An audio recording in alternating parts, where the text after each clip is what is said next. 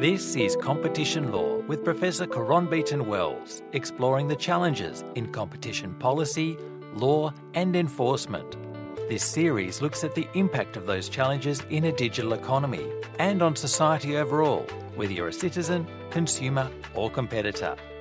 After an introduction to blockchain in the last episode, Caron continues her conversation with Dr. Thibault Schrepel, exploring the implications of the technology for competition policy and antitrust. And because of that, it is said that it will be nearly impossible, if not impossible, to compete with tech giants because they will see you coming and they will say, wait, we see what they're doing, so let's try to kill them one way or the other. With blockchain, you may solve that issue with something which looks like a network effect, but which I would like to call the token effect. Here's Caron Beaton Wells. Don't believe the hype. Don't, don't, don't believe the hype. Don't. There's a lot of hype these days about blockchain, the technology that gave us Bitcoin, but is now spawning a whole new way of interacting and transacting on the internet. If you missed the last episode and have a mental block when it comes to blockchain, then hit pause now and head on back to episode 23, where you can hear Dr. Thibault Schrepel walk me through the nuts and bolts of what some are calling a revolutionary technology, set to fix many of the problems currently besetting the internet. In today's episode, Thibault is back, this time to chat with us about how blockchain differs from and might actually take on the mighty mega platforms. But he also explains why blockchain could just spell the death of antitrust. I started by asking Thibault why blockchain was attracting such ardent support as potentially the basis for an entirely new economic system. Well, it is said that blockchain might do to transactions what the internet did for information. And if I may draw a distinction, I would say that probably we could agree that the internet modified the way that we share information, but also did modify the information itself. And we now see a lot of fake news, and blockchain might do the, the same thing. It will first, for sure, decentralize the way we operate and we interact with one another, but also the way we transact with one another might change because of blockchain. And I guess that is one of the explanation why they are this excitement over the technology. And the fact that blockchain deletes the need for a third party. In fact, all of the intermediaries. And that is big because if you think about it, most of what we do today at some point is going through a third party.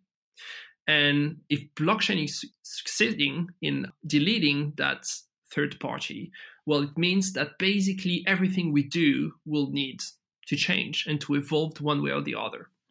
So, obviously, it creates trust in transactions because it provides great security, and one could contrast that with perhaps you might say the rather chaotically insecure nature of the internet and internet based transactions nowadays. For businesses, surely also there are great efficiency benefits in this type of technology. Yes, when I discuss blockchain with people outside of the legal world, they work on the field of supplying or managing an entire chain of production. And they use technology because they can, in fact, track the products from the actual producer to the supermarket. They can also automatize all the transactions and make sure that um, they all get a fair price and that no one is squeezed at any time in the process of selling the product. So uh, it is one of the main fields right now, the field of supply. At the same time, there is, as I mentioned, a growing industry of naysayers, those who brand this as little more than a cultish religion. Let's just quickly listen to what one of them has to say. The blockchain data structure is 40 years old. It's pretty good data structure. It's pretty cool. The Merkle tree data structure. It is not new, but it is being marketed with a bunch of outlandish miracle promises, and the implication you'll get all of these promises all at the same time, and never mind actual technical limitations or anything. And all the promises that the things branded blockchain are sold with are actually old Bitcoin promises recycled, most of which Bitcoin had basically failed by 2014. Like Bitcoin is not decentralized anymore, it's got three major miners, and one company makes 80% of all the mining chips. Um, it doesn't scale up. It's immutable, which means that there's a bunch of illegal pornography on the blockchain nobody can ever remove. So that's a great win. So that is David Gerard, who's the author of the book Attack of the 50 Foot Blockchain. And he's raising some real issues there technical limitations, scalability problems, and problems with eliminating any censorship or government control, which, of course, contrary to what some of the hardhead blockchain advocates might say, is actually a good thing. What's your view on this, Thibault? Do you think the downside outweighs the upside?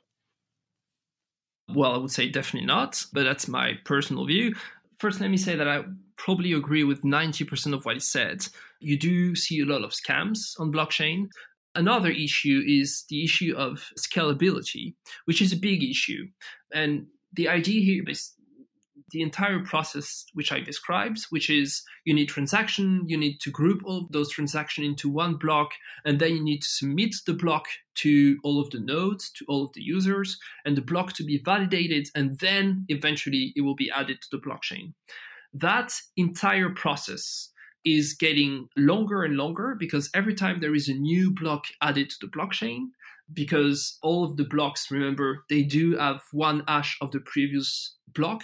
It creates enormous amounts of data and it is getting longer and longer and in fact the entire process of validating one block on the bitcoin is taking about 10 minutes now so 10 minutes is all right if you want to show that you are the owner of one apartment. But if you do want to pay something at a supermarket using the Bitcoin, do you really want the supermarket to have to wait for 10 minutes to be sure that you do have the proper amount of Bitcoin in your wallet? Not necessarily. If we talk about Ethereum, which is the second main public blockchain, the process is taking uh, 15 seconds. But still, if we talk Visa, MasterCard, uh, they process millions of transactions in one or two seconds. So there is a big issue there. That is for sure. And I think that is the biggest issue. And actually, the blockchain community is working on that issue. And that's the priority. Another issue is the issue of security because blockchain is not centralized. Because of that, you need to be sure that the architecture, the way the blockchain is designed, function perfectly. Because in case there is any problem, no one can say, hey, let me take charge of the problem and let me solve the problem. It is impossible to do that. So you want to be sure that the security and the functioning of the blockchain is perfect, which is an issue. And the fourth issue, which is to me is the most interesting, is linked to the idea that maybe even though we are talking about blockchain, which is about decentralization, we will need eventually, and that technology will need centralized governments to some extent. For instance, the Ethereum wants to have billions of users. It implies that the technology works perfectly, and for that purpose, it might be that they want to confer the charge of developing the code to the most competent persons on earth and not to just the entire community that idea that to run a decentralized system, you need some centralized governance is quite disturbing, but it is a real issue for the blockchain world. Okay, well, let's talk about the tech giants who we can never not talk about on this podcast, the major digital platforms, and let's understand how the blockchain model is different to the digital platform model. The first point I think to make logically is that blockchain allows for direct transactions, it eliminates intermediaries. Perhaps just recap for us how it does that. So, the idea of a blockchain is that it is distributed, the idea that all of the users store on their computer the entire blockchain, the entire register, and it is decentralized. And here we talk about the power, the idea that no one is in charge of the blockchain once again as far as public blockchain are concerned because of that it means that every time there is a transaction or a new piece of information put on the blockchain other users can see that. So, because of that, you do suppress the need for intermediary. And because of that, you reduce the transaction costs by a lot. They uh, get closer to zero, actually. And what you do also is that you give power to the people. I'm sorry, it's such cliche, but blockchain is very useful in giving people control, for instance, over the data. You can imagine you could store your personal data on your private blockchain and grant access to your data anytime you want, but also you could change your mind and say to the platform, well, all of my data are suddenly not accessible to you anymore. So, because of that, tech giants are, I think, very much afraid, but it will definitely, I think, force them to change their business model. Right. So, we've talked about transactions being direct, eliminating intermediaries, and based on the consensus of the users of the blockchain rather than having terms and conditions imposed on them, as in the platform world. What about network neutrality or interoperability? The fact that in public blockchain, at least, networks are open source. Of course, that would differentiate from the platforms, would it not? And it would promote multi homing. Well, there are some open source platform. We can think about uh, Linux, which was not such a great success. But so here, I think it is important to make a distinction between two different things. The first is the blockchain as the ledger, as the register that is used to store the data. And that, if we talk about a public blockchain, that is decentralized and that is open. So it means that anyone can use that register and build something on top of it. And that's the second step of the analysis, which is the actual use, which is made out of the register, out of the database, which is the blockchain.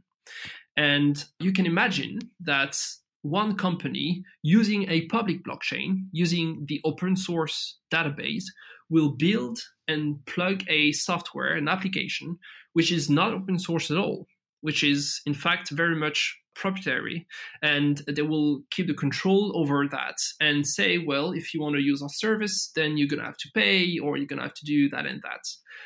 So there is a distinction to be made with the outside blockchain world because usually at least most of the platform that we know are not open source. But to some extent in the end in the, the way the blockchain is used we can go back eventually to some of those centralized right. system. That distinction between the blockchain as the ledger and the applications that run on top of it is a really important one, I think, when you come to talk about the antitrust implications, which we'll come back to. You also mentioned that in the blockchain world, users have ownership and control of their assets and their data. Of course, we know that's a big difference with the situation in the case of the digital platforms. What about economies of scale and network effects, which we know are so central to the power and influence of the platforms? How do these work in the context of blockchain? So here I'm going to have to discuss how blockchain will compete eventually or might compete with uh, okay. tech giants.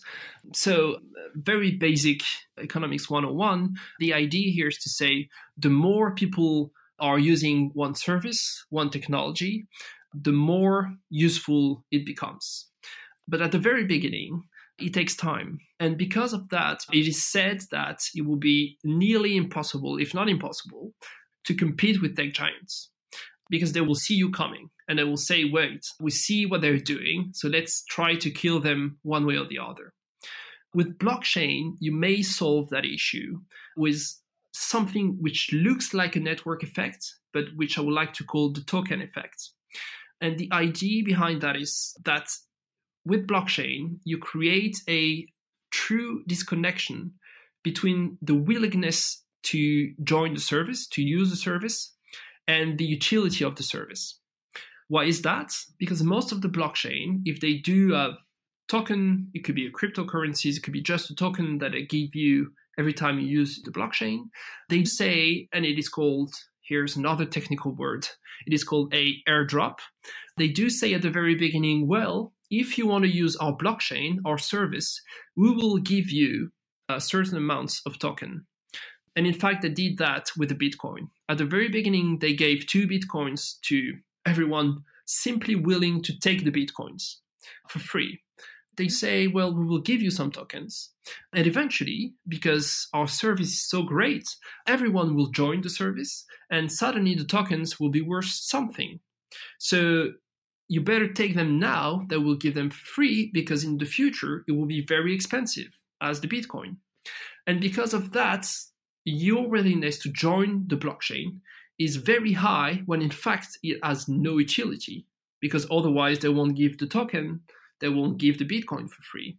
And so what you do see is that at the very beginning at the introduction on the internet of those cryptocurrencies they reach very high number of users in several days because at the very beginning well it's free. So why not at least take them? And eventually you'll see whether or not it is worth something so if you confront the two, the network effect, which takes time, and the token effect, you may have a situation where one blockchain service might compete with a service based on the network effect, which is outside of the blockchain, very rapidly. And in fact, so rapidly that the service outside of the blockchain, the company can't do anything about it. So I think that is why it is so important for our competitive analysis. So that sounds very promising in terms of competition for the big platforms, but surely none of this upside would necessarily lead to the conclusion that competition law has or should have no role to play in relation to blockchain, particularly not if it's set to revolutionize many sectors in our economy. So, what are the fundamental questions we should be asking about the type of competition law we need in relation to blockchain. You've posed the question that blockchain might mean the death of antitrust as we know it. I think we will need antitrust that exists with all of its forms, but I've described the death of antitrust not because it will become useless suddenly, but because of the technicalities of the blockchain. For three reasons, I guess. First, because it might be very hard, if not impossible, to get to know who the person using the blockchain is. That's the first one. The second one, because although, let's say, you find a way to identify someone? Can you get to know what is the real purpose and the meaning of the transactions on the blockchain? Because once again they are encoded into ash and it is impossible or nearly impossible to convert the ash into the original input. And the third is let's say that you do find a way to identify the person to identify the purpose of the transaction and you do find that well this is a cartel. The question is what can you yeah. do about it? And here you have two main issues. The first is the fact that you can't delete information on the blockchain so if it happens that that information on the blockchain is anti-competitive, because for instance, it gives all of the future prices of all of the companies in the market, well, you can't do anything about it. You're going to have to wait for that information to become, in a sense, competitive, to be old and outdated. And the second issue is the issue of a smart contract, which we described in the first episode. And here I refer of transaction being triggered automatically.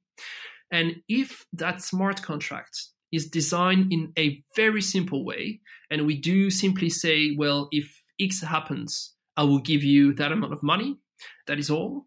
If that is put on the blockchain, it is impossible to stop it. That smart contract will be triggered automatically the day X is fulfilled. And because of that, of course, if you discuss remedies it is nearly impossible to impose something to be done very quickly, but also over the long run, it is very problematic. So, you started out by saying you think our current substantive doctrines in antitrust are likely to have some application, but then, as you've pointed out, there are some potentially significant, if not formidable, issues relating to its enforcement and the remedies that might apply. Before we delve further into those, the promise of blockchain for competition really lies in its decentralized nature, the fact that it cuts out intermediaries or, as we call them in the platform world, gateways or bottlenecks. But is it really true to say that blockchain ecosystems are wholly decentralized without intermediaries. Uh, it is partially true. That's a very typical legal Mm, answer, I guess. Yeah. It depends. Of course, the nature of the technology of blockchain is to be decentralized. There is no question over that. But in fact and in practice, the way it is used tends to go toward centralized power. And here, let me describe three different Okay. groups using the blockchain and making the blockchain what it is. The first are the users. Could be you, could be me. Depending on the consensus, which is the way in which we agree to put information on the blockchain, the fact of holding a large number of tokens, the fact of having big computer power, etc., etc., might give rise to centralized power. Because if I know for a fact that my computer is the most powerful, I will get to validate and to enter all of the information into the blockchain. And therefore, if I control the information in a sense, well, I do have a great deal of power. The second category of users is the miners or the validators, depending on the way the transactions are actually validated. And here, well, those miners, they tend to uh, form big groups, mostly in China. And because of that, they know that they're going to be the one in charge of the mining power. Today, the AntPool and BTC.com, for instance, control only them two uh, 99% of the total mining power Wow. on the Bitcoin. That is huge, but it used to be more than 40% six months ago. And the third categories are the developers, which are rarely talked about. If we discuss Bitcoin, if we discuss Ethereum, behind those blockchains, you have two foundations, and they are in charge of developing the code. And they have some mechanisms in which they can probe the miners about technical changes, for instance. But you can imagine also that it could implement one mechanism on the blockchain and say, well, we're going to introduce a mechanism so you can do that and that more easily. And that and that might be abuse of dominance, it might be collusion. So, because of that, to say, well, blockchain is decentralized, therefore abuse of dominance is by definition impossible. It's not true. And collusion is by definition impossible because you can't coordinate anything on the blockchain because no one is in charge of the blockchain. Well, it's not true as well.